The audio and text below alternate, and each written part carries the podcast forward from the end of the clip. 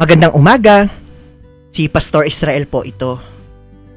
Para po sa ating devotion ngayong araw na ito, buksan po natin ang ating Biblia sa aklat ni Propeta Mikas, chapter 7, verse 18, kung saan ganito po ang sinasabi. Wala nang ibang Diyos na tulad mo o Yahweh. Pinapatawad mo ang mga makasalanan sa mga nakaligtas sa bayan mong pinili. Hindi nananatili ang iyong galit magpakailanman.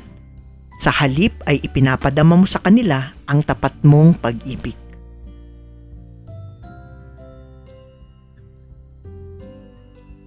Ngayong araw na ito ay ating pagbulayan nga ang talatang ito mula kay Propeta Mikas.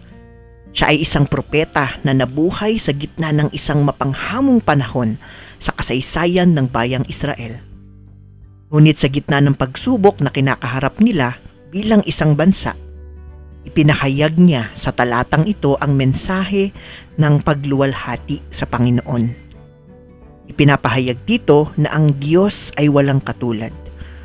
Siya ay mapagmahal, siya ay mapagpatawad. At ito po ay isang katotohanan.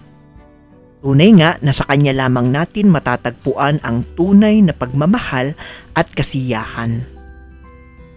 Dahil sa buhay po natin ay naghahanap tayo ng pagmamahal at kasiyahan mula sa maraming bagay. At kahit marami na ang ating narating sa buhay na mga tagumpay, parang palaging mayroong kulang.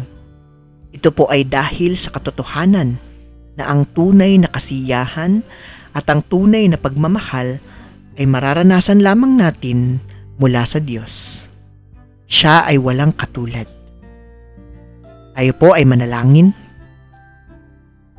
Tunay nga po o Diyos na wala kang katulad sa aming buhay. Sa iyo lamang po namin matatagpuan ang tunay na pagmamahal. Kaya naman nawa ay maranasan namin po ito palagi. Amen.